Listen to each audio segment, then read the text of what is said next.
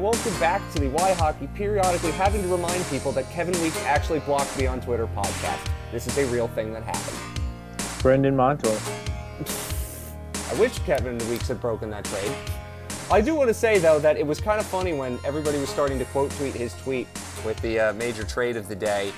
And I had to go like, oh, what happened here? And then I realized it was a Kevin Weekes tweet, and I have to put it in an incognito window to open up to see what was going on. That, Does Kevin Weekes block you? Because Kevin Weekes blocked me. Yep. what did you do? Make fun of his pads or something? I I could not tell you what. It was like ten years ago. I'm uh, serious. Uh, like it was a very long uh, time ago. He might have blocked me when I was in high school, and I don't. I couldn't tell you what the joke was that got me. I've been blocked by a couple of like football writers at at one point in time. All that happened when I was younger but I could not tell you why Kevin Weekes blocked me. I'm just saying it happened, and it's very amusing to me that it did. And so it, it's a point that I have to make now because when he broke a trade, I have to now go and look at the tweet in another browser window because he blocked me. I can't even remember the trade he broke. To well, be honest. Well, we'll we'll get to the trade he broke a little bit later because it is actually a fascinating deal in many regards. So uh, yeah, you mentioned Brandon Montour. Let's get to all these Panthers deals because yeah, there there are a lot of things we need to get to. Um, that's that's yeah, definitely how I've been looking at the trade deadline this year. Is very focused on the Panthers. Yes, there there are other deals that we're going to get to. We'll talk about the Flyers later, admitting that it's time to give up and probably the right move and what this means for the future. We'll talk about some other trades too. Um, but yeah, very Panther centric, obviously, because this is the first trade deadline in a very long time where the Panthers are actually going to the playoffs. So yeah, not on the bubble, not maybe you know need you know maybe are in it for a wild card spot. This is most models have them 99 point something percent likely to make the playoffs and be in round one, not the play-in series, not something like that, like an actual round one matchup. I do so. not count the bubble as an actual playoff thing. Like that doesn't count to me. So, right. Yeah. So I'm, I'm saying that like this is the first time since 2016 when they traded for Teddy Purcell and Jiri Hudler. Remember that? I do. Um, when they are now an actual team that's making the playoffs. Although again, without Ekblad, it changes the paradigm of what they could have done a lot in some ways. I, I yes and no. Think, I think that's been overstated. I think a lot of things are overstated these days. Um, I do think that. I think that's one. I think they would have been more in on players like David Savard if they could have, if they could have I don't gone think, with Ekblad. I do. You don't. I don't think they would have. Um, I mean, I think they would have maybe been been more in on other players, but I don't think it would have been Savard if Ekblad was healthy. Well, I use Savard as an example of a kind of rental that they possibly could have gone right. after, but I'm just saying that in all realities, Ekblad being out, I don't think should alter too much what your plans were. If I mean, because the goal is still to build to a better team to make use of this year and next year with Barkov. This is definitely true, and they did. Well, they attempted to do that so I, I, want to start with a couple of these trades because should we go in chronological order because I don't want to forget the first trade. The, the Vinny Hinostroza thing doesn't count. Um, the first trade that was was notable um, was well. The... well, I think let's let's lump in Hinostroza with this because I basically we were talking at the beginning of the season. I said I just wouldn't have signed Hinostroza. I just would have kept Wallmark. Congratulations, Tommy. Thank you. You proven, win. Proven correct once again. That Quenneville uh, would see the errors in in his ways and. Yeah, our old, so. our old buddy Tommy. This this is another one. It's like when you see a tweet that says MacKenzie Weegar has the best defensive so. like goals above replacement in the league at even strength, and you're like, ah, why hockey wins again? Yes, yes. I loved that tweet because it was like a reminder of, you know what, if we've done anything in our lives hosting this show, we we were on MacKenzie Weegar before anybody else. So we we can at least like that band that was great underground and then had a big hit and like I remember them when they were this you know this this tiny I can't do this because I'm not a huge enough music fan to make it happen. You you like music more than me, so it feels like that with that. But anyway, um, yeah, Hinostroza never played. I wish he would have. Shame. Uh, and now they have Lucas Wallmark because everything that's old is new again. Isn't that great? Um, but this trade th- that they made to dump Connolly's contract, to do so, they got rid of Riley Stillman and Henrik Borgstrom in a seventh round pick. And we'll say that for me, getting rid of Connolly's contract is as much about this year as it was next year because they will need the cap space next year with the cap not well, going it, up. It wasn't about this year because they didn't need it this year. What I mean, it was about maybe clearing salary to take on Montour and Sam Bennett's salary, but I mean, a little bit. But I mean, it. and to do that, they didn't honestly they have to give space. up they didn't have to honestly give up very much. Like Stillman is an expendable defenseman as much as I think he has some attributes. He wasn't playing and he was down the depth chart. And once they signed Matt Kiersted, he became very expendable. And Henrik Borgstrom essentially became expendable once they drafted Anton Lundell. So well, I don't think that's true. It I feels think... like it, even if it might not actually be true. One, for a while, Borgstrom's never been a two C so was never, you know, he's fallen off that projection a long time ago. So to me, Lundell coming in didn't impact Borgstrom. I think what's been true is Borgstrom, the rift with Borgstrom, it was pretty. It, they weren't crossing that bridge again. So this is them trying to make the most of it. Chicago's probably the one that was willing to take the most amount of dead money or something like that from Florida in exchange for Borgstrom, and that's how they made their choice. Uh, I don't I think it's liked, a terrible. I don't think it's a terrible trade in that you got rid of a contract that would have been otherwise, I think, pretty difficult to get rid of, and you didn't have to give up anything that you're going like, wow, that sucks. But, I mean, I would have liked Jarnmark. Uh, Chicago, uh, there was a couple guys Chicago traded I maybe would have taken as well, or would have you know maybe put, put a little more capital into that trade to get them back too, or something like that. Um, but I don't know. Well, well, it, I, I it's think... a it's a nothing trade. I'm happy to get rid of Connolly. Uh, I, I apologize to all cost... of you because I tried to justify that when they signed him in 2019, yeah. and I was it, proven it was always going to cost a Borgstrom level. Like if it wasn't Borgstrom, it was going to cost Heineman, who was moved for Bennett, or it was going to cost you know, Serron Noel, or it was going to cost, you know, maybe, um, you know, Hutsko and a better pick or something like that. You know, it was always going to cost a pretty sizable amount to get rid of a Connolly contract, Sim- similar with Stralman whenever they get to that.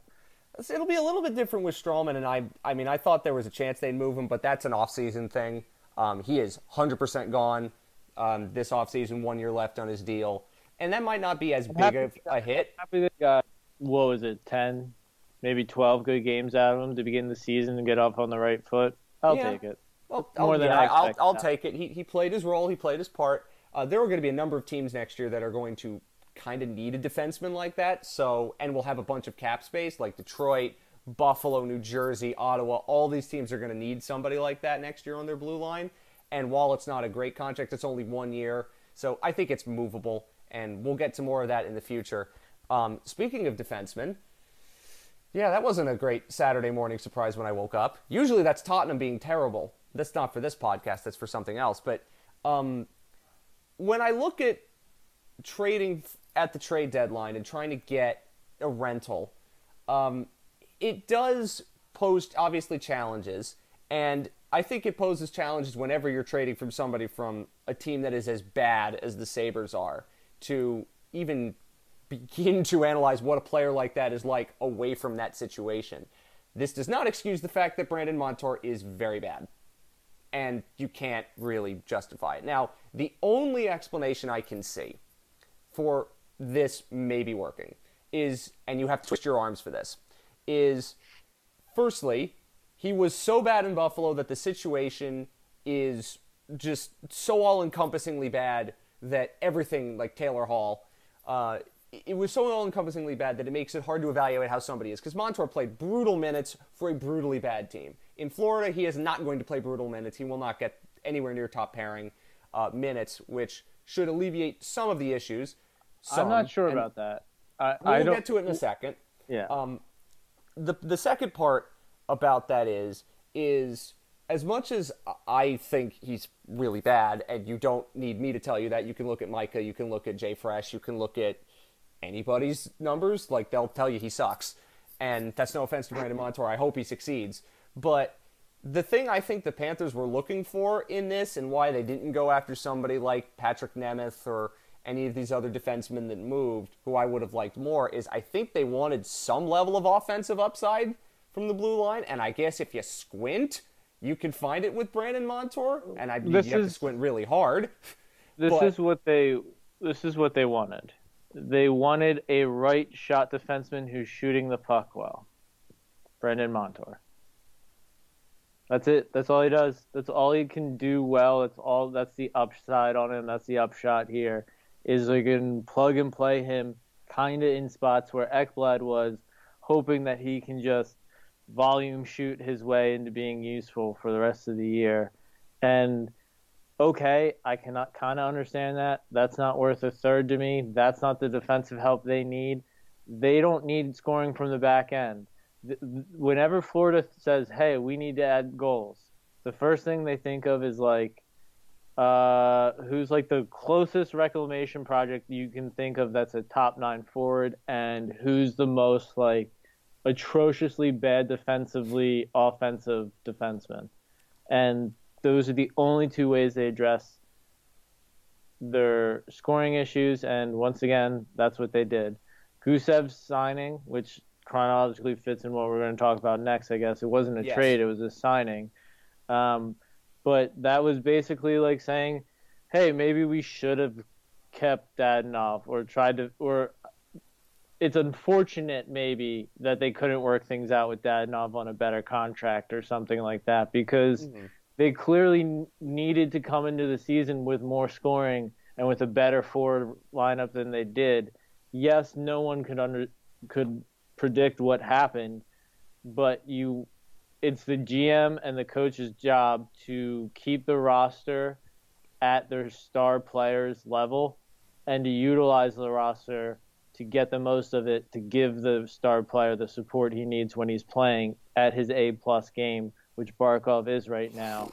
Boy, and you just since can't... he's come back to the lineup, he's been the only one that's basically shown up. You yeah, and maybe you get that next year. Maybe he's healthy. Maybe Ekblad's healthy too, but maybe uh, you know there's a couple players who aren't healthy. Um, maybe your goalies both suck next year again, or something like that. Who knows? So there's a lot of things that can happen, and I'm not saying they had to trade everybody all at once or whatever, but I would have traded a traded a first or two, Tippett or Denisenko and Heineman and stuff into a package for somebody better than Bennett. Uh, I want to. talk I about. We'll, we'll, we'll, get to him. I want to talk about Gusev first. Yeah. And it comes into a discussion we're going to have in a little bit, now, which is. Let's preface this by saying, I think we're both fine with this, but. I think for for a team that knows it's going to be very difficult to win because you don't have Ekblad, and that is a thing, but needs to give the room added stuff because you've been this good, you're still competitive to win this division even when you probably shouldn't be. I don't mind going out and doing some of these things in principle.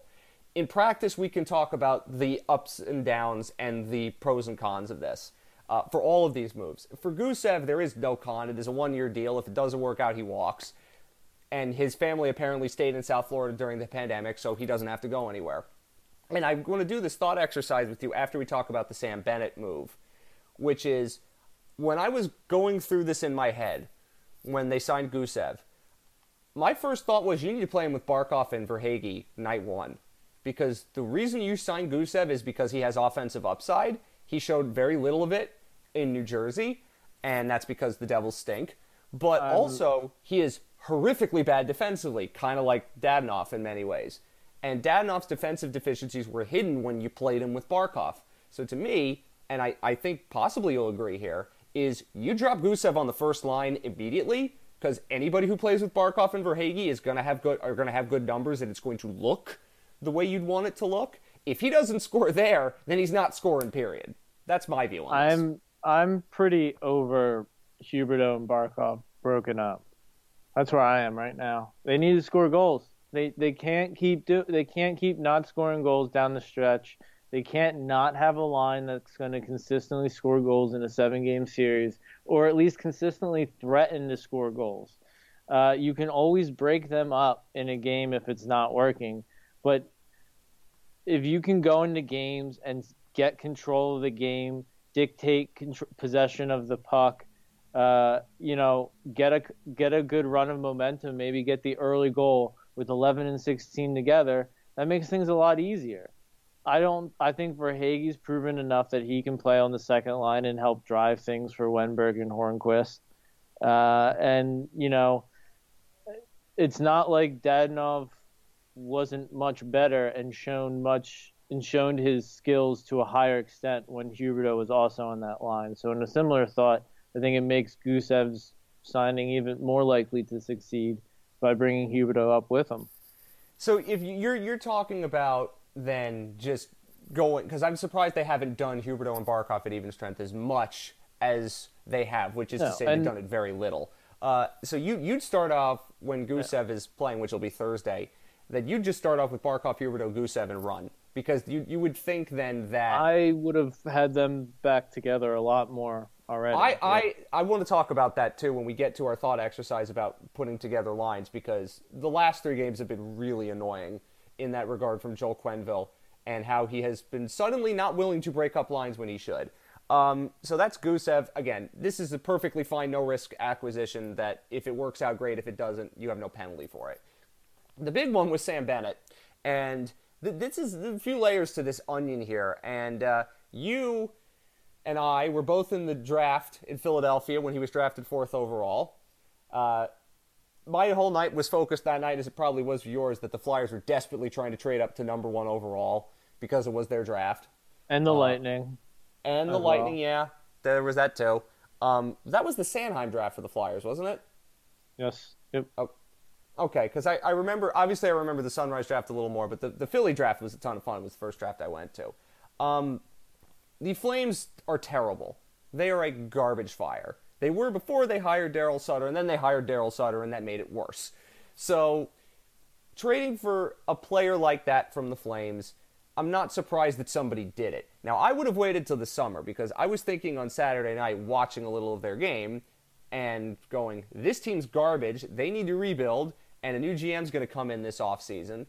I was thinking, ooh, Ah, you could pick off Elias Lindholm. You could pick off Johnny Gaudreau. You could pick off Rasmus Andersson from that team in the offseason, and that, then, then you're cooking. And then they traded with the Flames two days later. So I guess I'm kind of on the right track there. Maybe. Well, I was in the ballpark. This this kind of cemented two theories. One that this trade deadline was going to be exactly the same as trade deadlines with Dale Tallon. I can't imagine any of these moves not happening under Dale Tallon or being less likely to happen if Dale Tallon was GM. And two, the other theory is that Zito's kind of stuck with focusing on reclamation projects right now. And that will definitely work. And he can keep doing that till the cows come home. And I'm all for that. But they need NHL talent, talent that's ready to play, or is a much better success rate of making an impact with Barkov right now. That that's a simple matter of the fact. And it's mm-hmm. disappointing that this is kind of where they're going into the playoffs with. It, when I think about Sam Bennett, and I have to be fair, I don't watch a lot of Calgary Flames games. And let's be honest, not many people should do that right now because they're terrible. The thing with Bennett, I, I, I looked at some let's just numbers. say the, the Panthers press release talked about his hits and blocks and that kind of stuff. Yeah, no, yeah, let's that's, not that's talk how about they that. framed. That's how they framed it. But I mean, like, if we're being honest, like I like Sam Bennett enough that like I pick him up on fantasy every once in a while for said hits and blocks categories and stuff like that. But like, and and I would I I take him in everything, I guess. But that was a big price to pay for a guy who I don't think is an answer in the top six. You know, I, I agree with you. I think and, there is potential upside to be a top six forward, but I don't see it right now.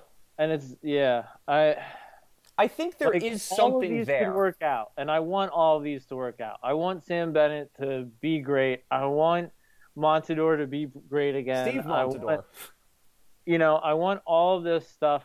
I want this all to work out, and the Florida Panthers to win a series because they need to for Barkov's sake, for for my sanity's sake, uh, and I want that all to work out. But I think it's perfectly fair to have reservations about these these deals, and there's yeah. no reason not to. Yeah. And it's not like I'm a huge Heineman guy. I mean, I like that he was Swedish and that he attacks the net and he's willing to do whatever it takes to score. And he could have a little bit of Hornqvist to him. Not that I, I think he'll ever be that good, but uh, you know, maybe he's a Viktor Arvidsson or I don't know. But that it would have been nice to see or to keep it around if the return is having to give up a future second round pick in 2022, which is better than a, like I would have traded if it was a second round this year. I'd probably be less upset. I would, you know, it'd be not less upset because it's not like I'm upset about this trade, but it's just it's unimpressive.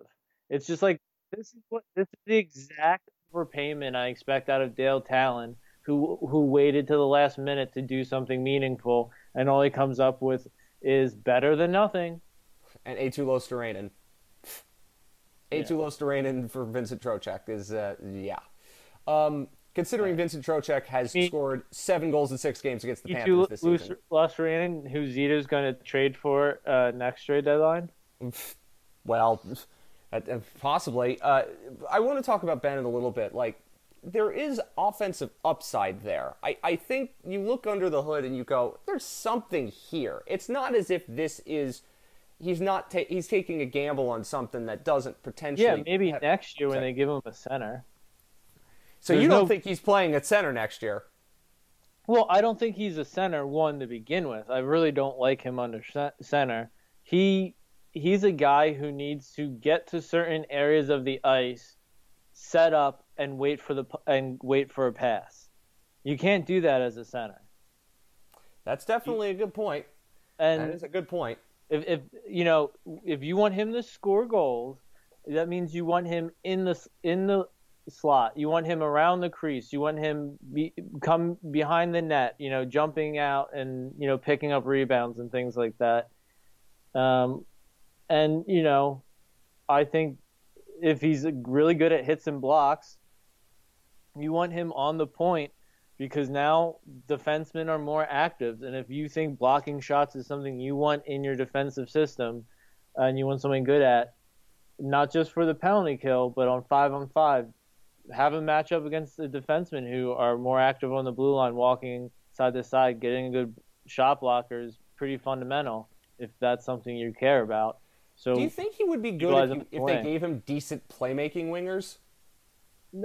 I I mean I don't I just think that his he he's either to defend his uh, bottom six center or he can be maybe a middle six winger, uh, but I don't think he can. It's I don't. I mean, if you give him a Verhaeghe, yeah. If you give him Verhaeghe, like what, I'm, what I'm wondering is because we're about to do a thought exercise of, of forward him, lines and, and defense pairs that we would do, because I'm wondering where he fits into this. And Duclair in third line matchups, yeah. Oh yeah, but I mean that's a lot of effort to make Sam Bennett happen after paying a lot of money to make him a Panther. Listen, I, I, I agree with you. I, I think that this price for who he is and what he's been and like I don't hate good. the guy. I, am I hope he succeeds. I hope I really do. Like the, there's not like this wasn't. It's not as bad as like when they signed Yandle, and I was like, puke. This is never going. Like this was just. It's you know, not the Trocheck trade either. Uh, no, no, because it's not. It's because you know the, the this is better than doing nothing, and the Trocheck trade is all accounts. It probably, given that they were going to be going into the play in hindsight, blah blah blah, they should have done nothing. Well, uh, I mean, we didn't quite know there was going to be a earth-shattering well, global pandemic. Well, I mean, no, the only the only reason to make that trade was because you needed to change the locker room right in that moment and there's no there was no reason to do that once the season paused. And there really wasn't even if there wasn't the pause of the season, there was really no rush to do it because it's not like the Panthers were in the position they are today. No. Which is why today's Tallon esque response is more frustrating than usual Tallon esque response. You know, because I mean, in many regards, Dale Tallon they trade for I Thomas Vanek. You know, they traded for Frank Vatrano. Well, like Thomas Vanek is Gusev. That's, that's in many ways, yes, that is correct. I agree I mean, with that. You're getting a guy who's really toolsy, who can, with the space of the power play, can probably make it do the biggest damage, and maybe clicks with high end talent, and you can get that. But if he doesn't, you're getting nothing out of him. Thomas. Correct. Agree with you on that. And so, yeah, it's great. It was a freebie, yada yada. But you paid a third for Montour, who is a worse Yandle. You know, you have Nutivaara. Why aren't you playing him? Juulsen looks like he went back to the IR from his conditioning stint, so I don't know if you're going to see Juulsen again this season, which sucks because he was maybe the fourth best defenseman I've seen in the jersey this year. Uh, yeah, as far as playing, as far as playing the position, how we sh- how it should be played, and you know contributing in all three zones. No Juulsen performed well. Performed. I, listen, I don't disagree with you. I don't disagree with you. But I mean, I I it would have been nice to see him. I mean, and I don't. Montour is the only trade that I thought was maybe not better than doing nothing. I would maybe would have preferred doing nothing just because you have the bodies, and I think Montour is just the body. Like I like giving Kier, like I think Kiersted. We haven't talked a lot about that on this show yet because that happened since we've last done a show with, with Matt Kiersted. And decent signing, whatever they. He's not he's not ever gonna, you know, maybe he replaces Stillman's value. Maybe, maybe he's a more offensive Stillman. Okay, cool. Less physical, more offensive Stillman. but that's basically you're looking at it getting at him, and you're probably not getting it this year. But I would rather give that a shot than Montour for a third. If you're shipping out Hyman in the second, or Heineman or whatever in a second for Bennett. Yeah, I mean, I have a and lot of the same thoughts you do. Like I do. And Montour, whatever. i am not gonna nitpick that too much. I hope, but like I hope Q commits to sheltering him, using him for his shot, blah blah blah. But Florida has a lot of defensemen who are really lackadaisical with the puck and their puck management, their puck decision making. They have a lot of defensemen who need sheltering. They have a lot of, and so that's a lot of juggling for Q to do, and Q hasn't been good at doing that juggling, at maintaining that juggling for more than a couple games. Uh, well, and so I'm, I'm kind of. This is one of those areas where I will agree with you because I was going to spend a good amount of time talking about the, these last three games, which have been, well, pathetic. Actually, I think that's the best word to describe them. They've been awful, arguably the worst seven periods of I mean, the season. The only and, reason I I don't I I'm I've just had the Flyers like absolute pathetic fold up tent go home uh this lack of display of anything uh, to compare it to. So i guess it, everything looks a lot better in that light. It, that is correct because the fly we'll, we'll talk about the flyers in a bit but yeah they folded up the tent and went home uh, the Panthers, I mean, they were going to have some struggles at some point, but yeah, these last three games have been just, well, seven periods have been just pathetic. And I want to, and, and a lot of that's Quenneville because going 11 and 7 worked for a while. It clearly wasn't working after that game in Carolina and should not have been continued. Um, they're just cycling in guys on the on the back end, but he's not willing to really bunch around with the lines when he needs yeah. to. I that mean, was the biggest issue for me. Was with, just was not was not getting to making differences with line combinations. How they got more, stale. They needed to be how changed. more conf- with bringing in the forwards they brought in? How confident are you that Q's going to actually go to sixty and twelve forwards? I think it's happening tomorrow. Right, you but like, can't play think, as... like, do you think it stays that way? I yes. mean, because to me, I don't I know. Do. I don't know if they have the bot. Like, they still don't know if they have the bodies to to do that and get scoring. And I think again, they're going to find themselves in the position where their best offensive guys right now are defensemen, and that keeps be and that's because they go out looking for goals from their back end and defensive grinded out effort, compete, work harder, win battle forwards, and that re- results in having to ask your defenseman to do too much on scoring, and then because of that, you're asking your forwards to do a lot of the back checking, and then even the ones that can score don't have the time, energy, or opportunity to score. I do want to. I do want to say because I just saw this cross. Uh, the Flyers got a fifth round pick this year for Michael Raffl, for what that's worth. I just did see that. That's not on. That's I mean, not on this current topic. But. I like Michael Raffl a lot. If I like, I don't like. I don't know if Michael Raffl isn't better than Sam Bennett at that price. If I'm being honest. Mm, I want to go now to. You're, to you're getting, the, getting the same chance of, of goal scoring. At least Michael Raffl is going to be more consistent, I think. But you know, I don't know. Let's let's go over line combinations and defense pairings and and what you would do now that we know what this roster is heading into the playoffs because I think it's an important thought exercise now, considering with the new players, the lines are going to have to be changed and the defense pairings are going to have to change. It's hard to say because what is Q willing to commit to? Is he going to commit to using Montour a certain way? Is he going to commit to using Gusev in the top six and giving him that that time to find chemistry and to do well? Is he going to want to use Bennett in the right way? Or is he going to be just in the shuffle like like Wallmark will be, or like Luostarinen will be, or you know, um, and what's he going? What's the plan with Tippett and everything? Is Tippett going to be sitting out every game? If so, why is he even here? Why didn't I not trade Tippett and get some help for him now? Because how many more deadlines do we have to be told they're unwilling to trade trade prospects and stuff? They're not going to play him. He's what 28, 29. He, he's almost got three kids, four kids. playing t- paying tuition bills by now. Come on. Yikes. Uh, so let's let's focus on what you would do. You have this group of forwards. You have this group of defensemen. How do you structure this? Because I, I want to hear what you have to say about this. Well, I I think whether it's Huberdeau, Barkov, and Gusev, or Verhaeghe, Barkov, and Gusev, that's where you start. Um, everything. I am on the 100% on the same page. You have you to start it. Gusev playing with Bark. I think you have to start Gusev playing with Barkov. Try regardless. to get eight to ten goals the rest of the regular season. That's the goal. Try to you know try to get him to maybe make power play two or power play one or one of the power plays get some momentum.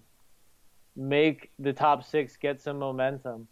Uh, I don't think that you have another center that can carry all the weight eh, that you need to shelter Gusev while still giving him the service, uh, to use a soccer quote um, or word. You're, uh, you're, no, you're 100% right. I agree that, with you. I mean, Dadonov and, and Gusev are very similar players, and Dadonov was hidden pretty effectively because Barkov was playing. And now you've got a guy who is very similar, needs that sort of creativity and that dominance at the center position. I mean, somebody posted on Twitter like you looked at the numbers for that top line, or like basically Duclair and Marchment, and you notice that their numbers are not all that different. That what in terms of like expected goals and things of this nature, what that tells you is that it doesn't really matter who plays with Barkov or Verhaeghe, they're going to get their shot and they're going to look pretty good because you're playing with two really good players. And I agree with you. Gusev has to be on the top line tomorrow. Well, Thursday when they play their first game with him. And I think that's one way to get him going. It gets that top line, keeps it going, keeps that momentum as you talked about. And it works because Barkov already has played with a bunch of players like that in his career. And I think that's the way you give Nikita Gusev confidence because right now he probably doesn't have any. So I, I 100% agree with you on that. Uh, what about your yeah. second line? I mean, this is where it gets to the question of what's Quenneville willing to do because if it's up to Quenneville, we know what the second line is going to be. I, I think it's got to be broken up. It's time. It's time to break it up. And to me, that's Huberdeau up. That's putting Verhaeghe in a second line role and building the second line around Verhaeghe. I don't know if they've made certain time on ice or top six commitments to Hornqvist, so maybe Hornqvist is stapled there. and maybe Verhaeghe is enough with Verhaeghe, Wennberg, Hornqvist to to freshen that up, and I'd be willing to try that, uh, you know, as well. Um, but I, I, think you put it, you build the second round, the second line around Verhaeghe. Um, he can drive it enough to make up for the fact that your second line center is probably a third line center, whether it's Bennett or whether it's Luostarinen or Wennberg or Acciari or whoever. You know, they're passable as a second line center. They they do good, but they just don't score at that second line level. Um, so I think you have what, to get what if Verhaeghe. I brought, what if I brought up to you either Verhaeghe or Huberdeau, whoever you think that, that second line left wing would be, Wennberg and Duclair? Yeah, I mean, I I think my next point was then having Duclair be the possession play driver of the third line uh, in hopes of increasing the finishing. Uh, you have Vatrano and Bennett um, on that line, and if you can get Bennett to camp out uh, in front of the net, if you can get Vatrano into the high slot and get him, you know, hot and cold and deal with that hot and cold streak he has, I, I think you'll be fine. And hope that Duclair picks up his shooting percentage a little bit, you know. Um, yeah, but I, but I one of the things you were talking about with, with, with Bennett earlier was needing a play driver. Yeah, if he's right. going to keep wrapping pucks, if he's going to keep driving pucks wide, wrapping around the neck net and everything, that gives Sam Bennett time to get down the ice and camp out in front, be in that low slot, high crease area, and put pucks away if he wants them. It's up to him at that point to beat out a defender. I agree with you. I think that you need to play a puck driver, like a play driving winger, like a Verhaeghe or a Duclair, when you have. Yeah a guy like Sam Bennett with his particular skill set, and that would elevate his skill set. I, I agree with you, and I, I, I like Duclair because I, think I would it, say Duclair could do that for the second line if he was having a higher rate of efficiency on his own chances. But he, this, is, this is definitely true. Verhaeghe and him play. I, I want to break him and Verhaeghe up because they play similar, uh, and Verhaeghe's just finishing his chances more this year than Duclair. I'm not saying that one's better hockey player than the other I, I don't want to make that judgment on this year. Uh, but they both drive play similarly to me, and one's a little hotter this year than the other. I, I put Verhaeghe on second line, Duclair on the other. Uh, As I, I said, now with the it, players that you have on this team, I agree with you that you don't need to have them on the same line. Yeah, I, and I, I think I want to see rotation. Like I want to see Tippett rolling into this lineup, and I don't care if he rolls into this lineup on the first, second, or third line. But when he's there, you know, I, I think you got to tell him his job is to score goals. Not before Gusev was signed. I was very high on your your a point that you mentioned a while back that they should be putting Tippett on the top line. I, I don't. I think at this point you've got to stop this two way hockey crap. It's not going to work. Don't Matheson him. Don't make him become try to become something that he's not going to be. Make him the best thing of what he can be, and then if it's you don't want him, move on from him. And Tippett is one of the only players on this roster who, when he gets a puck, sees the open net with his head up, can can rip it off his toe before the goalie can react. And it could give you an extra two or three goals versus playing a, you know, overplaying Bennett in a top six role and not maybe giving him better third line minutes to to to you know play against or you know God forbid playing Mason Marchment and who would not be in my starting lineup top 12 at, at all. Um, I know at some points he he shows IQ um, in winning puck battles, in poking pucks ahead and keeping plays alive.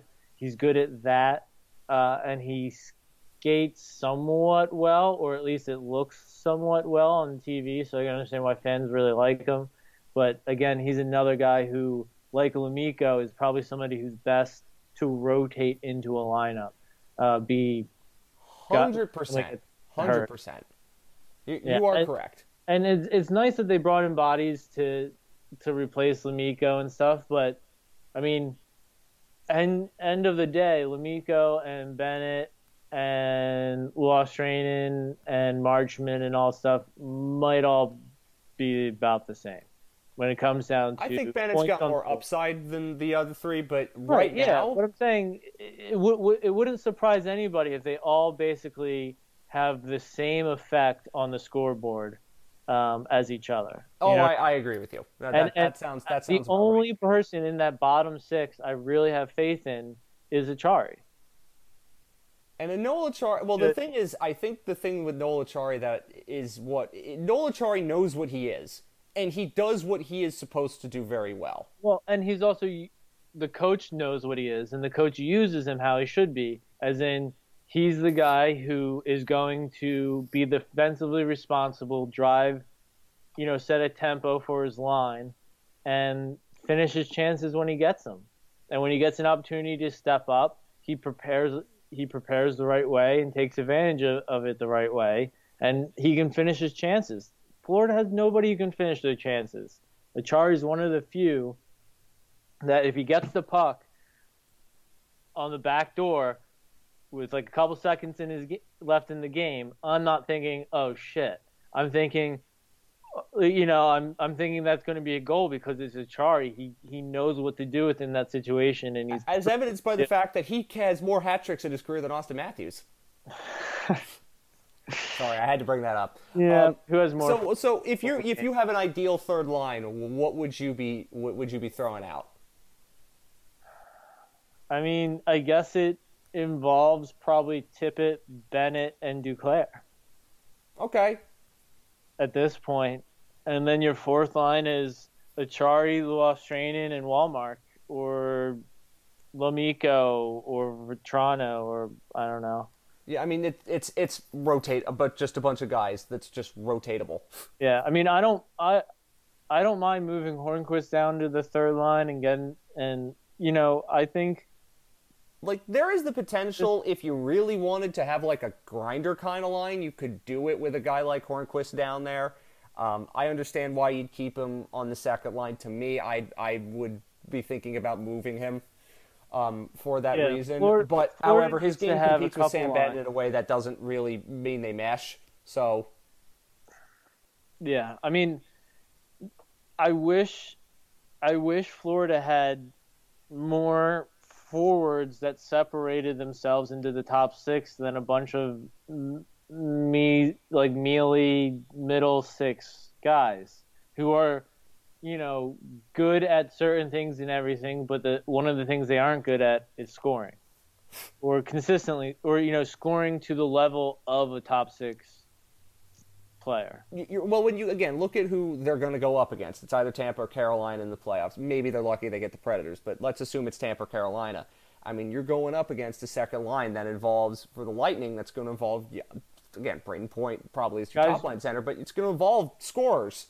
Carolina's going to involve scores. And and what I've been saying since going into the season and, and this talk of leveling up and, and trying to get Tippett and Denisenko going over the course of the year so they were the big trade deadline acquisitions of skill because I you know, you know it's hard to to shake loose these guys, but Zito put himself into this position. Quim he let his coach Quenneville put himself into this position, and you know, the end of the day, Florida needs to have guys who can put up goals in the same way that Carolina and Tampa will have because Florida doesn't have their star player, Barkov, who may be a better center than either of those teams or better player than either of those teams can ice, depending on how Kucherov comes back, or I should say forward, that either team can ice, depending on how Kucherov comes back. Um, you know, that's something that could win you a series if you surround him with talent. But you're surrounding him with guys who would be on Tampa's third, line on well, Carolina. where was Verhaeghe when he played line. in Tampa? Right. Yeah. I mean, you're giving him third line, maybe maybe second line, or at best good second line talent. Uh, other than when he, I guess, other than when he plays with Huberdeau. Yeah, you're giving Wennberg, frankly, better wingers than Barkov, and that's because they have to do that to get any sort of goal goal balance and blah blah blah. But those are positions they put themselves in, not just because that's how it was left when Quenneville and Zito got here, but because of decisions they made. You know, Quenneville Listen, wanted. I, I have not been happy with Quenneville's forward yeah, deployment. Quenneville wanted hit Quenneville. You have to think Quenneville asked for Hinostroza to be brought in, doesn't use him, wastes a million dollars, and they have to go back to Wallmark. Not that Wallmark is going to be considerably that much better, but uh, you know, they could have. You know, we, we didn't get talked about Heponiemi, but in my dream scenario, Heponiemi is in the bottom six because he deserves to be there more than a lot of guys we talked about, more than some of the guys they brought in. And I mean, I want I'm going to root for this team. This is one of the only times we've talked about that they uh, that I can plan on them being in the playoffs. Of course, I want it to work out, but I gotta say I'm unimpressed with the last tra- one of the last trade deadlines before Barkov's manageable cap hit disappears, before Huberdeau's manageable cap hit disappears, before Toronto and Boston come back into the division, uh, two teams that, along with Tampa Bay, they know how to make use of the deadline. Whatever you want to say about it, they're constantly improving their team over the course of the deadline. Uh, and Florida either needs to figure out a way to go into seasons and make use of the off season where they're not coming up short for goals or they're not coming up multiple spots in the lineup short or where they need improvement like they are again this year. Uh, or they're going to have to figure out how to make it work at the deadline. Because, you know, the simple matter of fact is if you want them to win, if you want them to have success, there's certain things they have to do. And those things are get skill into the lineup, get goals into the lineup, take chances, trade away picks and prospects, and you know play with the big boys, and that's what they have to do. I, I, before we talk about the rest of the trade deadline, I do want to get your defense core opinions. And again, I'm going to ask you for what you do with the defense core that they have, because the other thing that I have to say is when they play Brandon Montour, and they're going to, I think I saw the stat on Saturday on the, on the broadcast. They will have used, I think, 13 defensemen this year. 13 guys it's, have played an a, NHL game this year.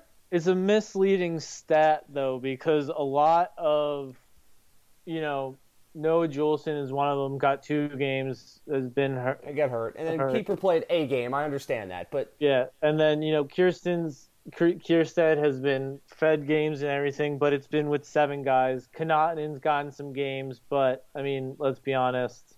No, that was half a favor, half you know other things. It's, it's but, one I of mean, those things where Bill Zito's like, I know this guy, I know what he's going to be able to do if I need him in a pinch. Right, and it it's worked enough but it wasn't the type of rotation we talked about. So yes, that they use 13D, that sounds like oh they've, you know, they're trying everything, but it's been less that than kind of chaotic usage. Uh, I, I would I say in recent games when they get when they have played poorly, the defensive usage has been very chaotic. And I want to get your what is your top six? How would you I, say? I don't. I don't know, dude. Like what? Because I'm just trying to get, go based on what Quenneville's even going to, or you know, Ulf Samuelsson's even going to want to ice. Like is like I would probably play Markus Nutivaara a lot more than they are. I definitely would. Keith Yandle, if when we got to the playoffs, Iron Man streak or not, Keith Yandle would not be playing.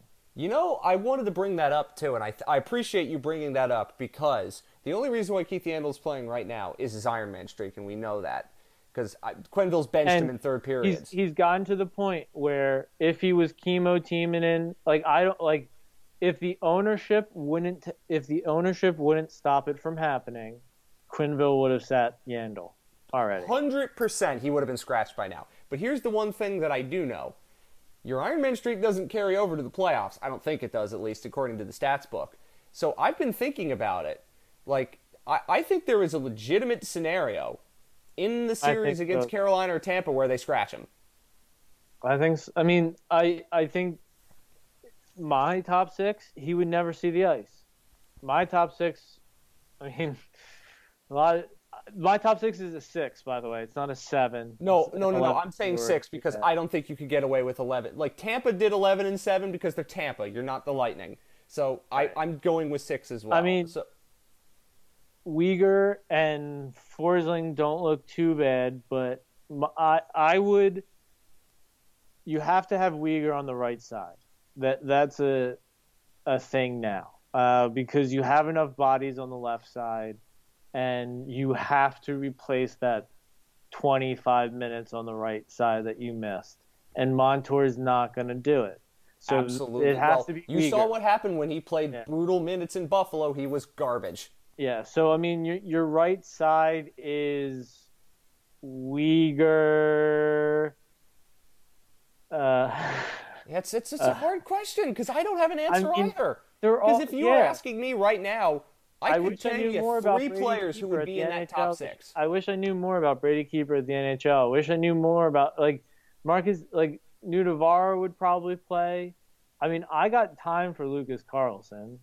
Uh, I got time for a decent amount of these guys, but none of them are guys that I'm like dying to play every day. The only guy I really want to go to bat for is on injured reserve is Noah Juulsen, and the guy if that I've been trying to right for now for who I would years. think that they if if I'm going right now for who I think that what I think they do, boy, it's hard. I mean, I would use le- the rest of the regular season to quickly figure out who who are going to be your six. That is that is priority But- number one to me for these final games. who and- who are who are definite people who don't get scratched. There Weegar, are there are three. Forsling. Weegar, Weegar, Forsling, and Gudas are the only three. I would say Montorver. uh, and I would say Well, I, Montour I think Montour could get too, scratched if things go badly. I mean, when, when Yeah. he gets to the Panthers, he's I mean- going to play, but I think he could be If scratched it too. was if it was just me, it would be Forsling and Weegar, and Juulsen if healthy. But that's it. I think Gudas is good enough to where he wouldn't be. Uh, to me. Gudas is not because every time Gudas handles a two on one, it's a goal against because he slides in the stupidest way possible and screws everything up, or play or play. You know, just he's not good on odd man rushes. Who would you put Montour with? Who would I put Montour with? I think you either there if you don't if you're not dead set on keeping Mackenzie Weegar on the right side like I am, you put him with Weegar because you and you only you know you have Weegar play with two partners. You have Weegar play with Montour and you have Weegar play with Forsling. Or, and you get you give him his 28 minutes or whatever that way because let's be honest, that's what it's going to take. Um, Yep. and you know I, I think that's how you do it. You you you get six guys who can kind of play with a, a couple different players because that's what they are, a bunch of bodies, and you ride horses and you you figure Weegar's a horse, Forsling's a horse. They're gonna see if Montour's a horse, but then they always have a Gudas Stralman, maybe Yandle if he goes hot or whatever. They have a bunch of guys who have played 20 minutes consistently before. I Whether you you're like asking me who I think he's going to play with when he, he comes into the lineup, I think he plays with Gudas.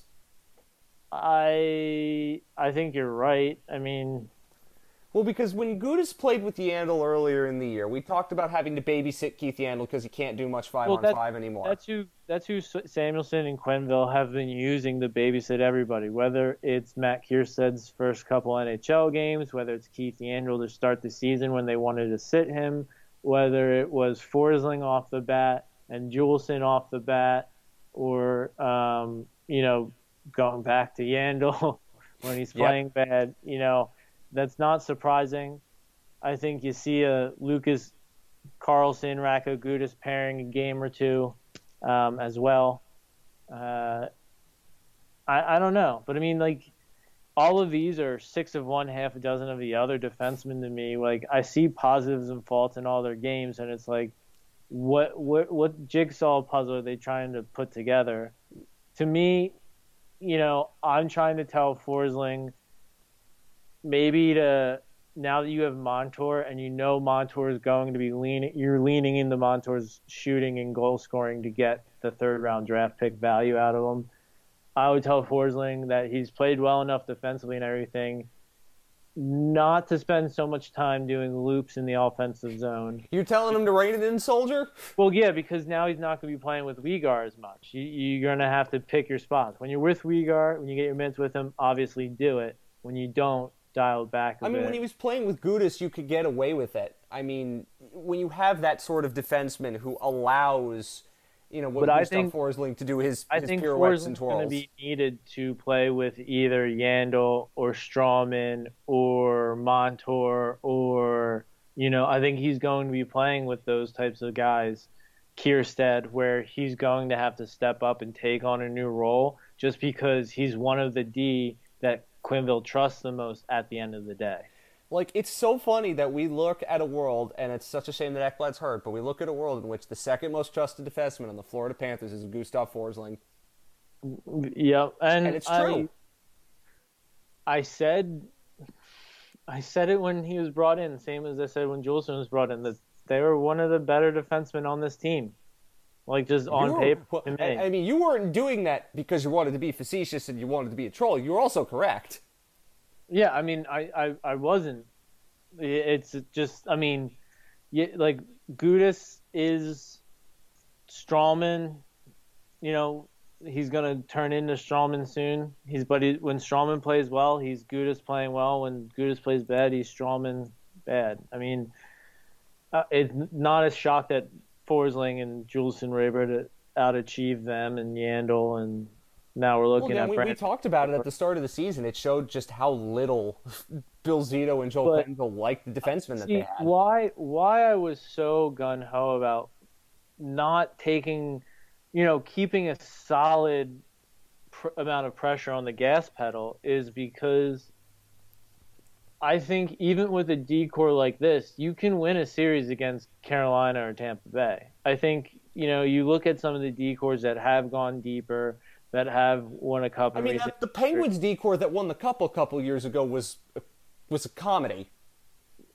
Correct, and and I'm not saying that they're going to win a cup or they should be you know aiming to win a cup, but I think Ekblad being out was a lot better than a couple forward. You know, like there's a like if I think it's not great. I mean, Ekblad is a very good player and like great player, but Barkov is healthy.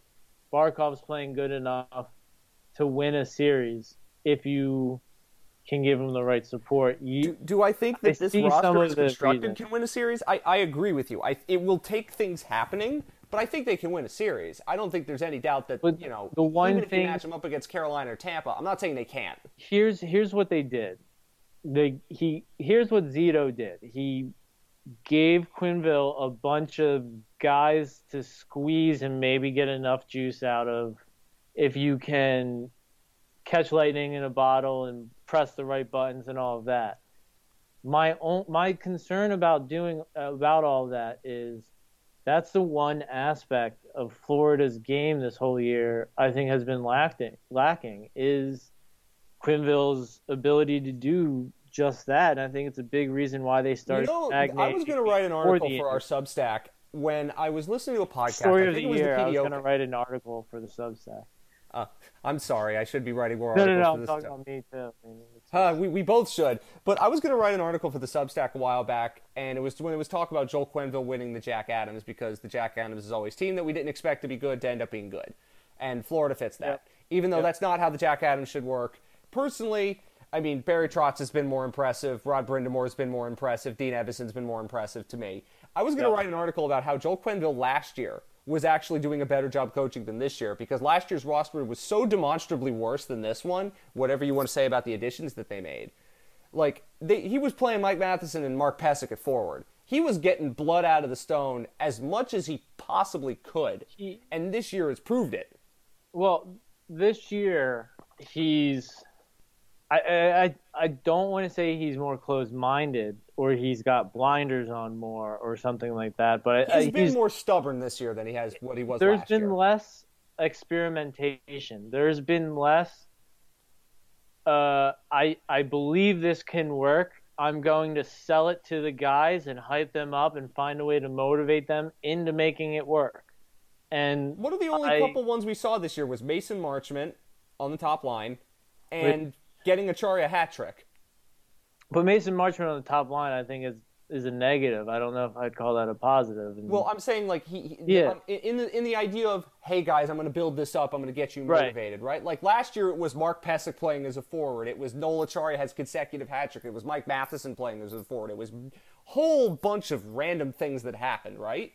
But I think like- he did a better job of moving Dadonov up and down the lineup than he do, has done with Duclair or Verhaeghe. I think he's, you know, I think that there's things like that. I, as, I think he did a better job of making sure Huberdeau wasn't basically a pack mule for the team and allowing Huberdeau to fill the net.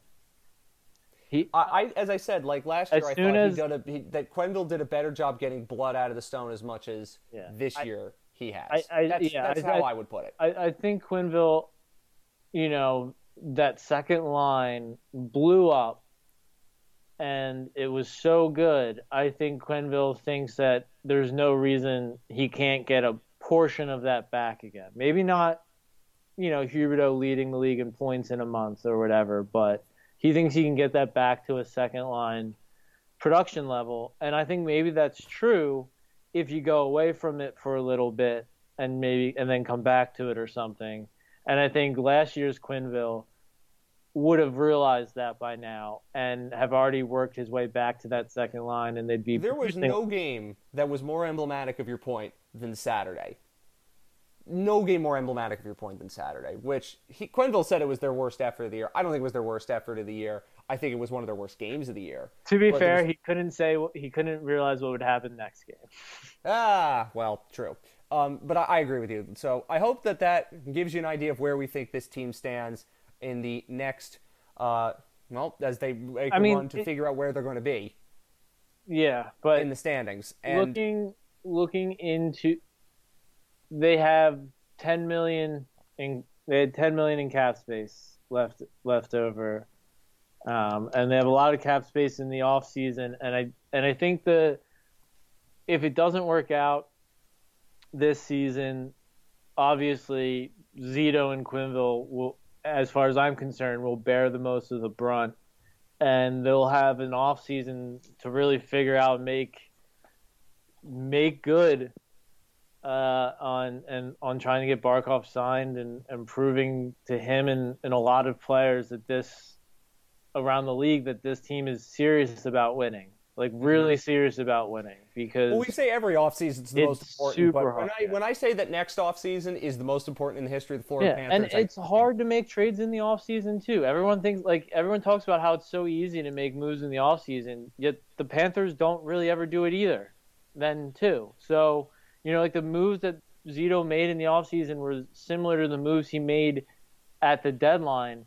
They just worked out because Hornqvist went on a bender really well. We think you know Matheson was so bad, so that's like, oh my god, it's a huge win. and everybody and, and listen, Yeah, I, but I mean, and like, Verhaeghe's played really well. I really enjoyed played really Anthony well, Duclair. but you know, I to be honest with you, Verhaeghe is anybody they put get, that they gave that much time with Barkov would pl- should play that well. If you're if you are what they say you are, that that should be I'm true. saying that with Gusev too. Um, I, I am Right, now yeah. officially going to call it the Barkov car wash. Yeah, and he's because he makes everybody look better. He, it, it is that is the, again the testament to like elite level athletes is when you play with them they make you look better beyond what you on your own are te- are in theory capable of. Right. Like and he's done that with so many players. and I don't and- understand why that wasn't utilized a little more. Um, and I don't understand why Duclair goes from first to the fourth line and really nothing in between. Why why they don't realize okay, Duclair's not scoring, but he's doing this other stuff. And if we put him with a guy like Acciari or Vatrano or now like a a, a Bennett or you know maybe if we put him with Hornqvist on that line or something, the rebound chances would go in more at least. Mm-hmm. Well, uh, like that, like I don't think this is a bad team. I don't like even after these trades. I don't think they're a bad team. They're, they're, I'm not super comfortable with them. I'm not super confident with them, but I think that they still have a chance to win a series in the playoffs, and they just got to go out and work for it. They got to get creative, and they got to use the rest of this regular season uh, to, the to one figure shame of out. this regular season that we have is that a lot of them are still against Carolina and Tampa, and Yeah. not a lot of them are against Detroit, which would have been nice You to have, have at the back to- end of the season. unfortunately now they have to figure out how to score and how to play down the stretch playoff hockey when you were hoping that they figured out you know the scoring Those games against Carolina were the biggest evidence to me that they are not yet ready to play playoff hockey the way you need to play to win games in the playoffs. Because Tampa certainly knows how to do it. Carolina well does. i mean it's not I, I, well, a playoff type game, I think I should say. are yes and no i mean like I don't want to say that. I think they are ready. I think that there there were parts of this year that show that they're ready. I think that when they get in the games where the bench management and that leadership and you know attitude reflects leadership, when that isn't there, when it's treated as a regular season, when they phone it in on afternoon games and stuff, I think that stems from a larger issue. And I don't think that's saying that the players aren't ready for it. I think what's saying is the team's not prepared for it and that's how I see it at least. And there's no reason that that should happen, and that there's no reason um, that they're not practiced, that they're not, you know, coached and molded into a team that plays that way. Mm-hmm. Uh, because yeah, I mean, listen, I. I, I, some of your Quenneville criticism, I thought in the past, I didn't disagree with it, but I thought it was a tiny bit mountain out of a molehill. But then I watched the games against Carolina and Dallas, and I was like, okay, Tommy was right. because those were the games I was the most frustrated I've been with Joel Quenneville what happened since he's come to Florida. they were doing like they had it. They had that Hornqvist. We'll, we'll keep calling it the Hornqvist mentality because they kept attributing it to Hornqvist's arrival of the expecting to win the hockey games, of doing the battle of battling, and that's when they were coming back. And obviously that wasn't sustainable. We all knew that and said it at the time. But you know, what happened was I, I, I think they started not going into games against Chicago and Detroit and everything, running lineups and you know keeping c- jobs competitive and making those games uh, have an atmosphere of balls to the wall all the time. And I think that stems from the coaching staff, from general, you know, from not utilizing the lineup, not doing the things we talked about, and from those losses against teams that they should have won, that they took their foot off the pedal, pedal and things like that. That turned into losses against Carolina, against Dallas, again, you know, that started to mean more, that start to raise flags. hmm So I think that that is as good a discussion as we can give you until we see how this team starts playing. Um, when now I'm all really these trying pieces to come into play. Flyers talk, please. What? I'm just really trying to avoid this Flyers talk. Well, I want to mention just briefly how it has. I don't want to give you too much. That's why I waited an hour eight. By the way, I, I apologize. This is one of the few times, and I hope some of you are still listening at this point in the podcast. Maybe I'll, I'll edit something in at the top. Um, we are going to have Chris Peters on the show Friday, talking prospects, talking Spencer Knight, talking a bunch of other great things. And it's one of the few times that I can say we have a guest scheduled before when we were recording another show. So if you want to tweet uh, some questions to us at yhockey at Matt's Music One, what you'd like to ask Chris Peters, please. We will try to ask them on the show on Friday. I'm very excited to have Chris on. Obviously, one of the best people when it comes to young players and evaluating young players that we have out there. Uh, I'm sorry I should have mentioned that off the top, but I didn't do that. Sam Bennett kind of distracted me from that. Um, in just in general, uh, with the rest of the trade deadline, I, I know you don't want to talk too much about the Flyers, so I'm going to save you We can, that. no, no, no, we can. Yeah, that was that was that was not fun. Um, but the East Division, I think the Flyers made the right decision in kind of saying, "Yeah, m- might as well just pack it in, guys. See you in the fall." I, I would have traded Scott Laughton if he was so adamant about coming back and making that. I, I don't know. He would have found your way back to him. Well, it's like well, five if Nick willing to go back to Columbus. Why wouldn't Scott Laughton be willing to come back to the Flyers? Yeah, I mean, I don't know. I just it felt to me like uh I I said for a while they need to pick their horses, but not like that. Five years is probably. Uh, I, and I don't mind the guy. I mean, there's a lot of Flyers fans, my brother included, that really like this guy that want him to be a Flyer for. Would you have traded years. for Scott Laughton over Sam Bennett?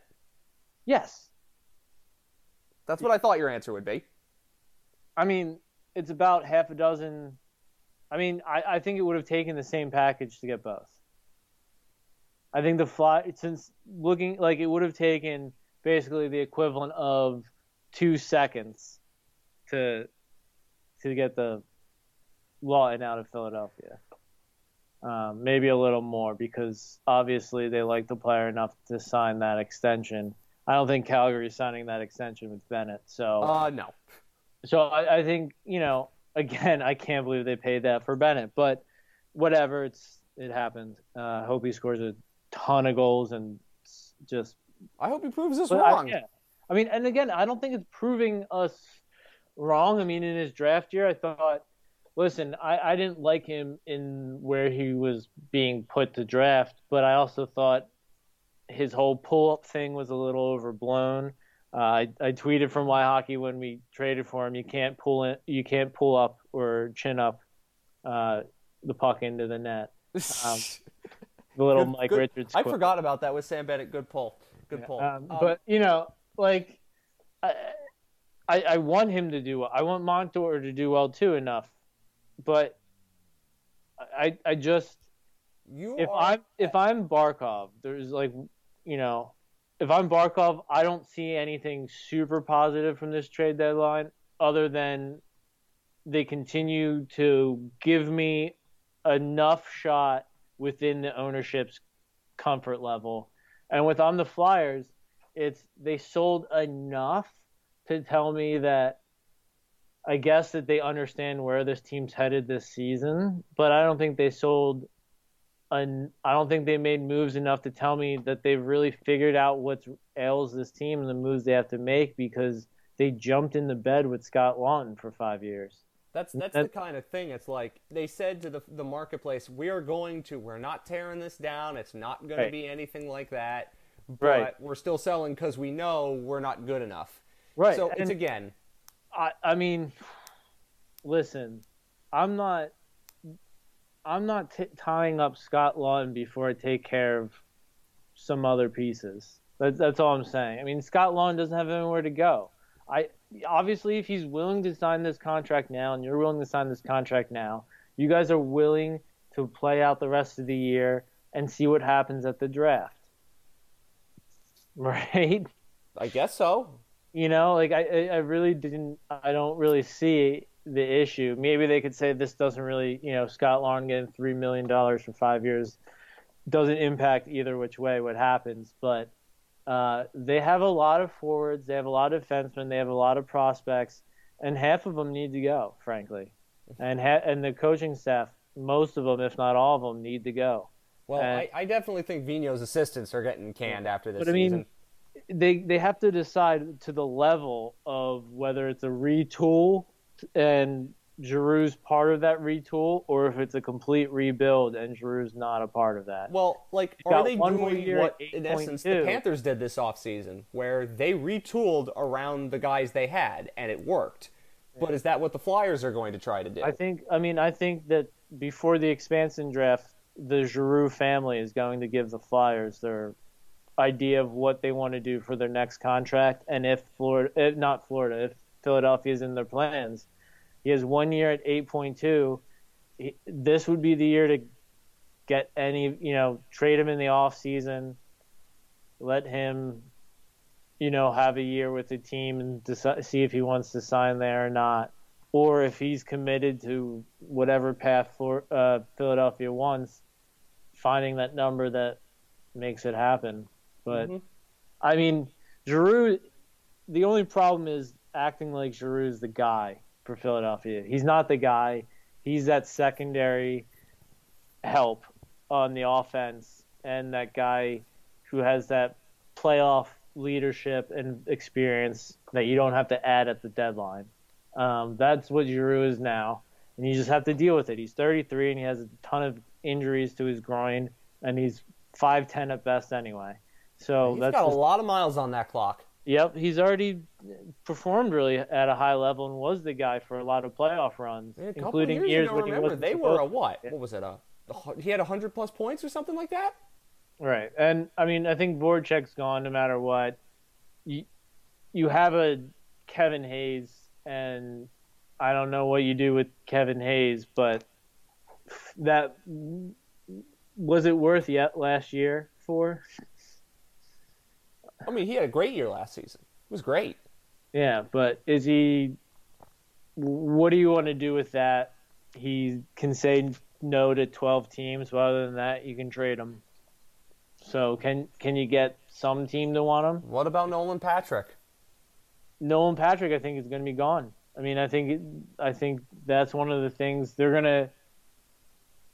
I, I think there's a good chance Konecny's gone. I think there's a good chance one of Myers and Sanheim is gone. I think Gojira is going to be gone too. Uh, Mm-hmm. I think it's time to clear out. I don't know why they couldn't do a little more now, um, but we'll, we'll see. I want to get I, into I some also, other.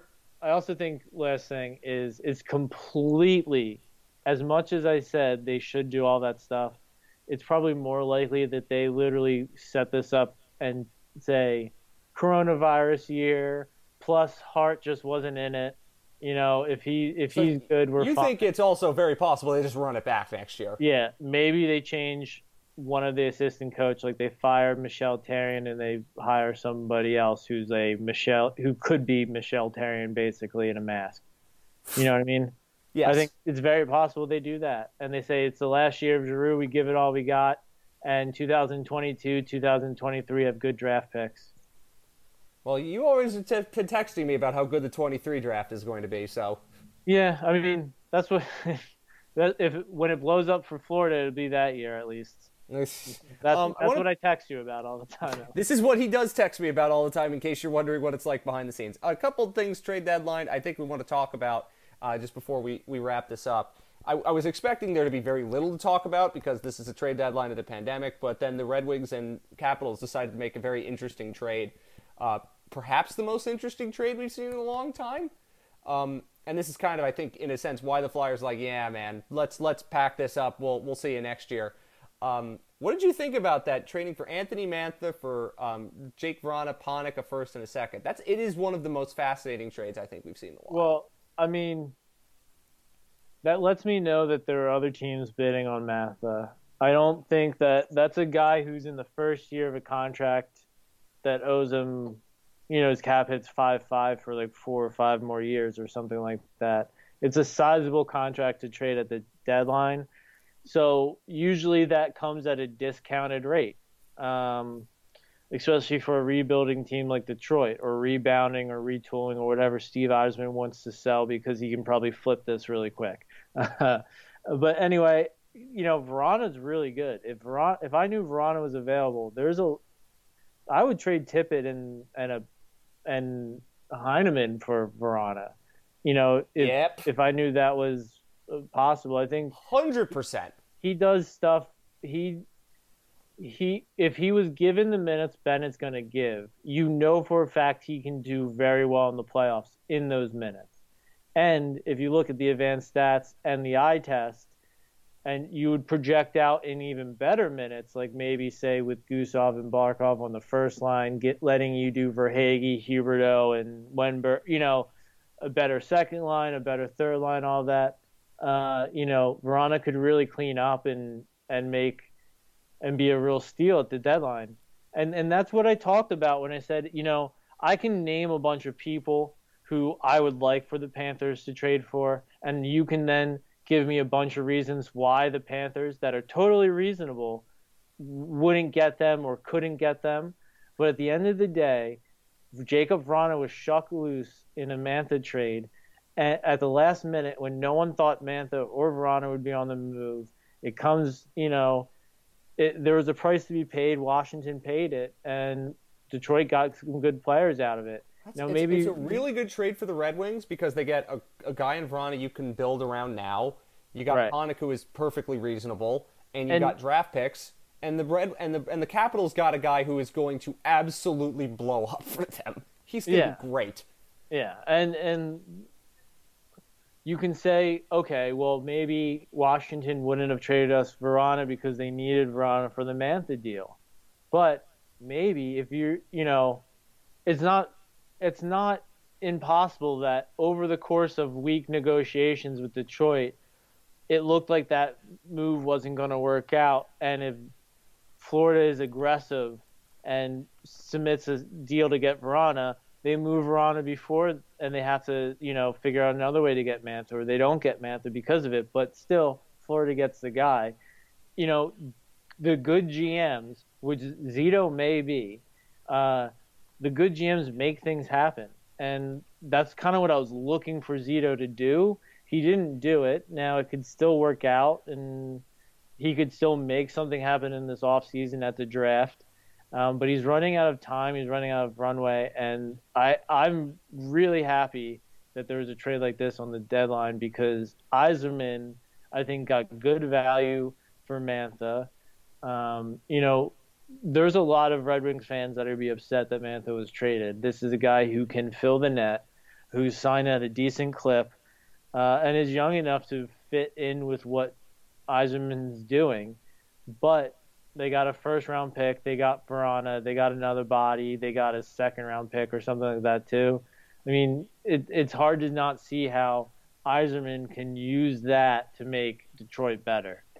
Oh no, I mean you're right. It's a it's it's a great trade for both sides. Yeah. And in that Washington, regard. I mean, I I remember thinking and, and talking on the podcast, whether with you or O'Brien, when the general manager was kind of hired as from the AGM to the GM, I thought it was just going to be a continuation of uh, George McPhee. Yeah, and and some of those types of trading, but I think Washington has done very well drafting, very well trading, uh, and they do a getting good job value. of keeping their window open and not selling their souls like Chicago did, like Pittsburgh is doing.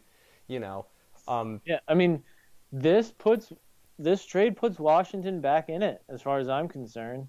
You just have to hope that their goalies hold up. Yeah, I mean, Philadelphia caving, Pittsburgh didn't. I mean, listen. What did you I think gotta, of that, Jeff Carter to Pittsburgh?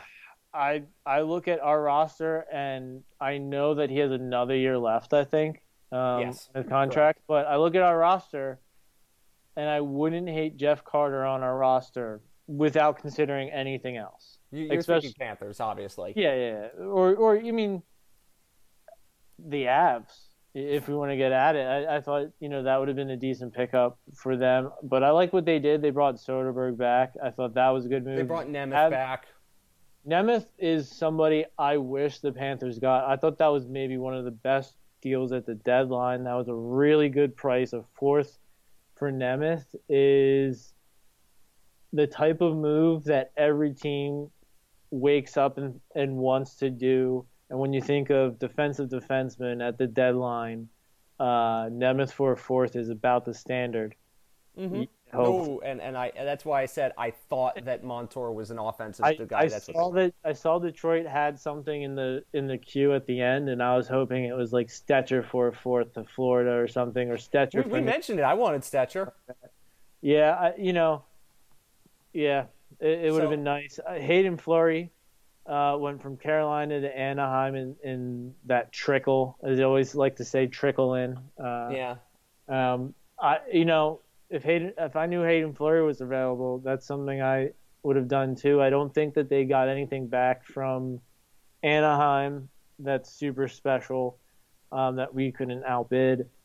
I, I don't know how people feel about Haydn Fleury or anything, but to me, that's somebody that fits that could help them this year and could would help them next year. Uh, I like Janmark as a move for Vegas. Uh, I know there's a lot of people and analytics and metrics, whatever, that don't look good for Janmark uh, from Chicago, and Dallas before that, but he's a Red Wings draft pick. He's done well for Dallas in big moments. He plays all three forward positions. I thought he's looked good for Chicago this year, and I would have taken him. I would have taken him at that price. Uh, I would have loved to have him thrown in with that deal with Chicago earlier, or with Hinostroza or something like that. It's a, it's a, good move for Vegas. They needed to find a way to match up with uh, with the Avs, and uh, yeah, and I, am surprised St. Louis didn't do anything. I'm surprised. Well, I think the reason why the Blues didn't do anything is they've had so many injuries. There was a while where they were absolutely terrible, and then they started winning games again, and now like it looks like they could get in as a fourth place team. You don't I, want to go all in for that. I thought that they would maybe move out Hoffman for a body they thought would be useful this year, whether they it was good value or not. But it seems like they're not from I mean, I don't watch the Blues enough to really have confidence saying that th- this, but from what when I've seen the Blues, they don't treat Hoffman like somebody that they would rather keep around when they're heading into the playoffs first,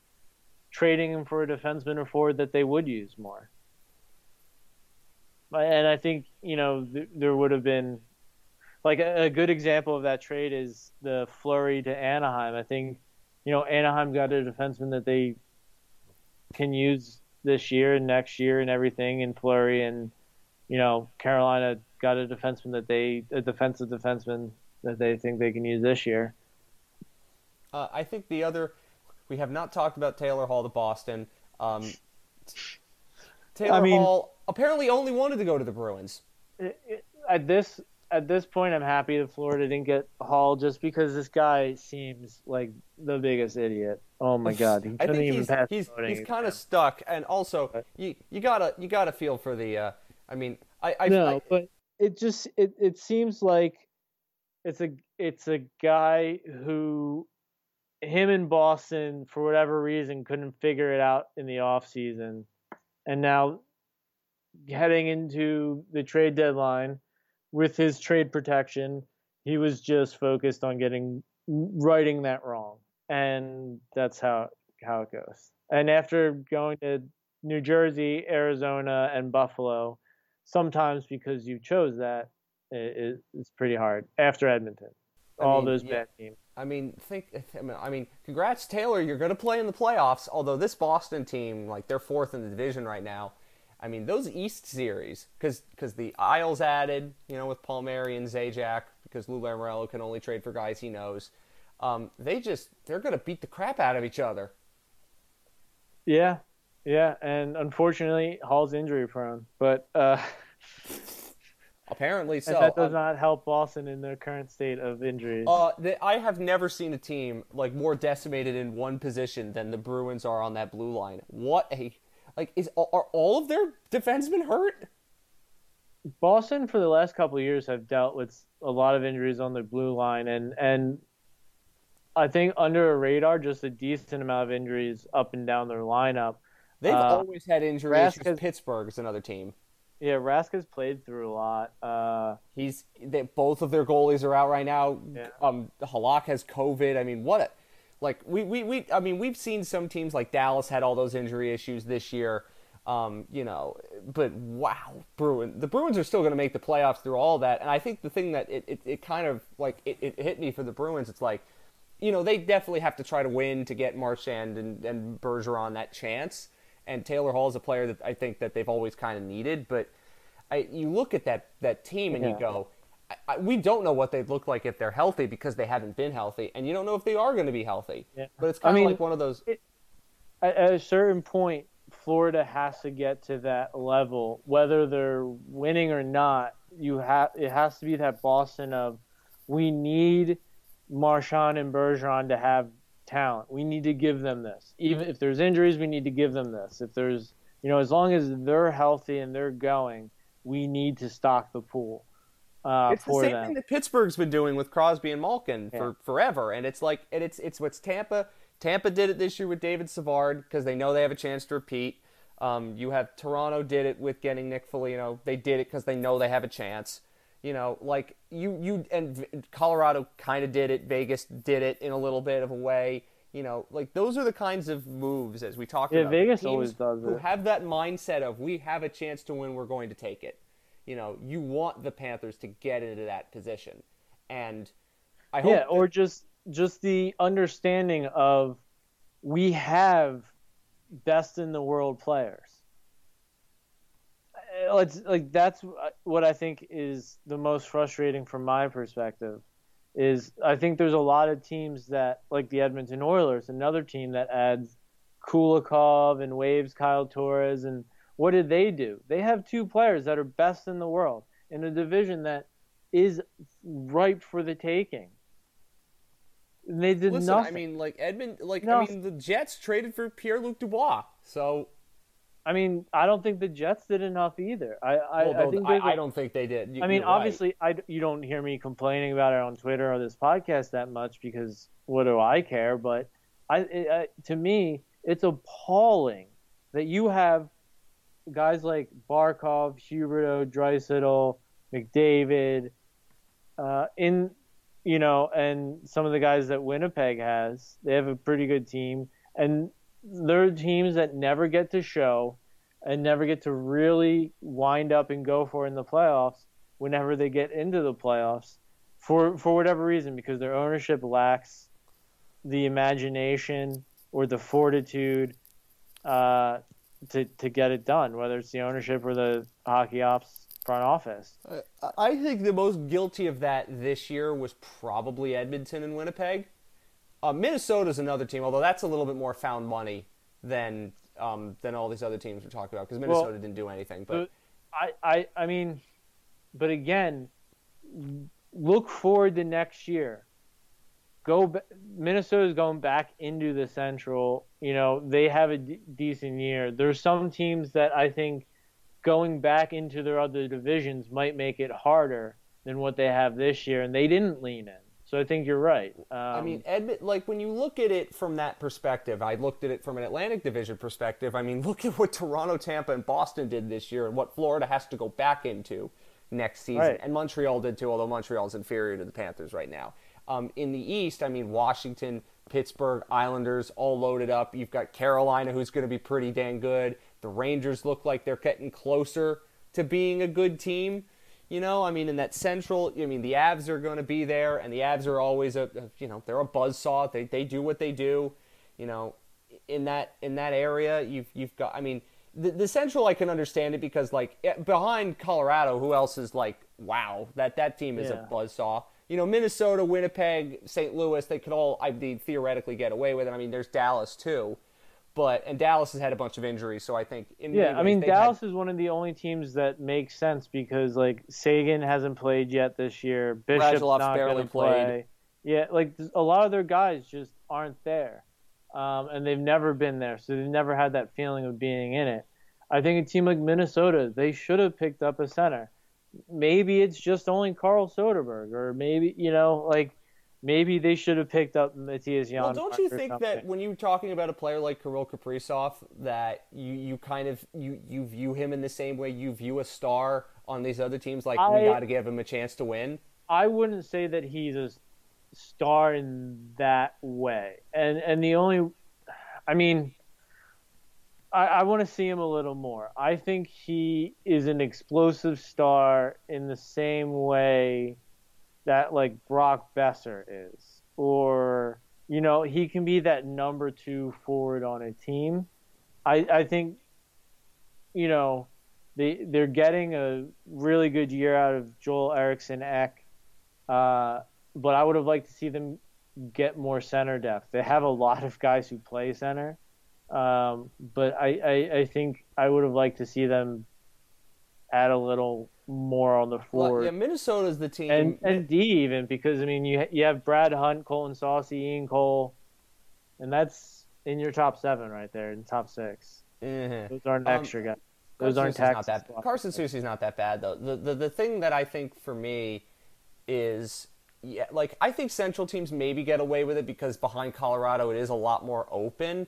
I mean, unlike the, the Atlantic, which is a buzz saw, you know, and the and the Metro is is kind of a buzz saw too. And, and next year, next year in the like, well, you think about the Pacific Division next year. I mean, Colorado and Vegas are not in the same division when we go back to normal, right? You you have a division next year where you have Vegas, you've got Edmonton, who is, you know, who should be there. You know, you've got Vancouver, who I guess is rebuilding, but they've had COVID. It's kind of hard to tell. The Flames, who should be rebuilding the California teams are all rebuilding, and uh, you're gonna have an expansion team in the division next year. Yep. And so, like again, like next year it's like Vegas and Edmonton, and then you've got just a bunch of what else is going on there. Yeah, you know? and and that is why I don't understand. I mean, is it because the Edmonton Oilers are so bad at managing their cap they just can't do anything? I, you know what? But, I think it's I think it's the cap. I do because like when you look at Vegas, but but the, the, but the problem with that with that line of thinking is you look at the Vegas Golden Knights, who will literally play games with 16 players because they screwed up the cap so much because they went out and they're always thinking we have to do something big. We got to get Pietrangelo, we got to get Mark Stone, we got to get Pacioretty, right? Like it is a go big. It is a. I mean, maybe to their detriment at times, but they're always thinking we got to go big or go home. You know, we have to do this. You know, that's their mindset. Yeah. Right? Well, I mean, they got Dmitry Kulikov, which you know. I mean, he's a perfectly acceptable bottom pair defenseman for the playoffs. I, I, I mean, don't mind Kulikov for a conditional fourth or whatever, given that uh, who was another D that went for a third today? That was um, Montour esque. Montour esque. I mean, Erik Gudbranson got traded again. That yeah. was funny. Yeah. That, oh God. Yeah. I mean, but, I mean, like he's definitely better than Gudbranson. Um, but I would have liked to see them, like, maybe make Josh Archibald or Alex Chiasson further down their lineup.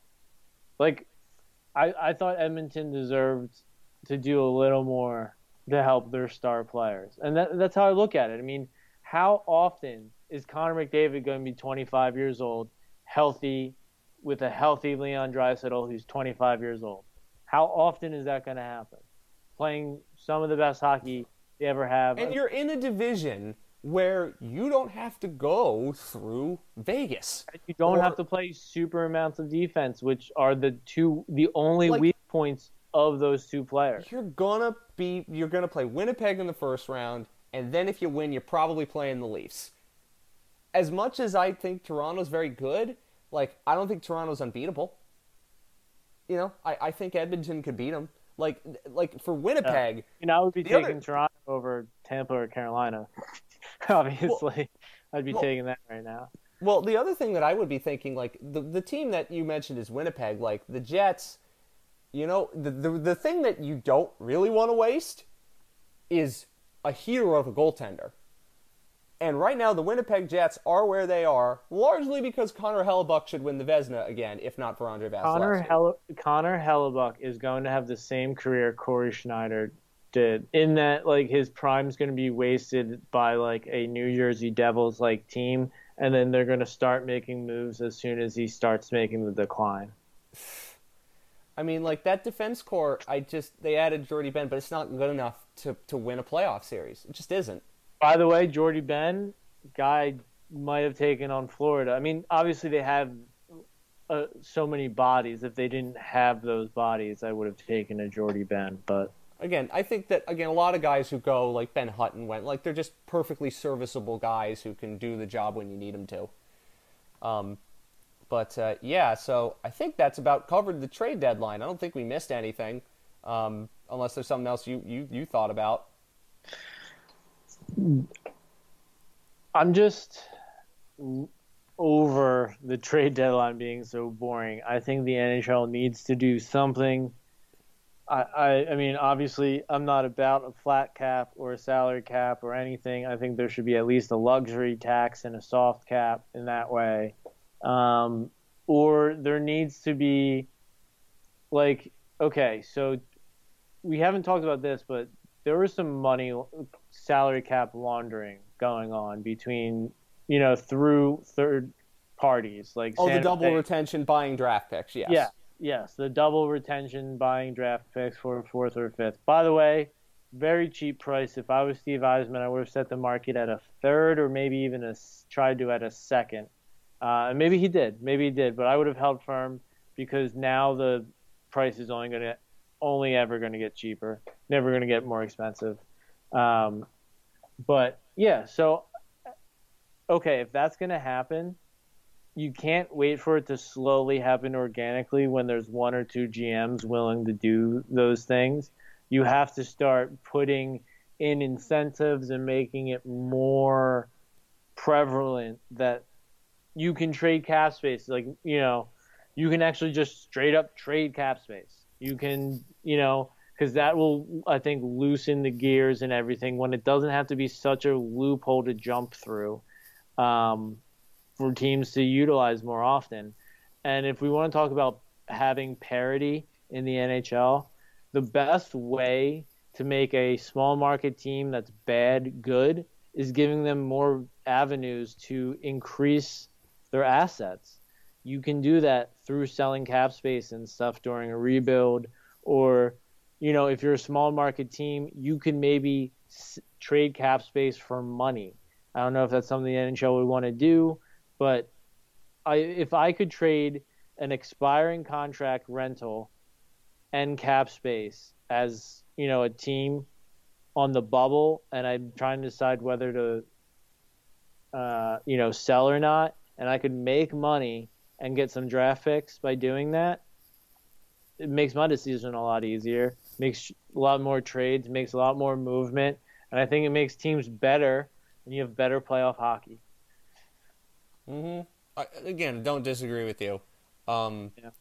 So it was, a, it was decent. I mean, like it could. I mean, it was not going to be good, and then the Mantha trade happened.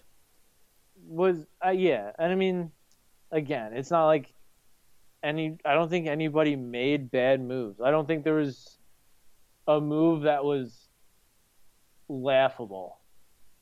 I think the Panthers paid too much for Bennett.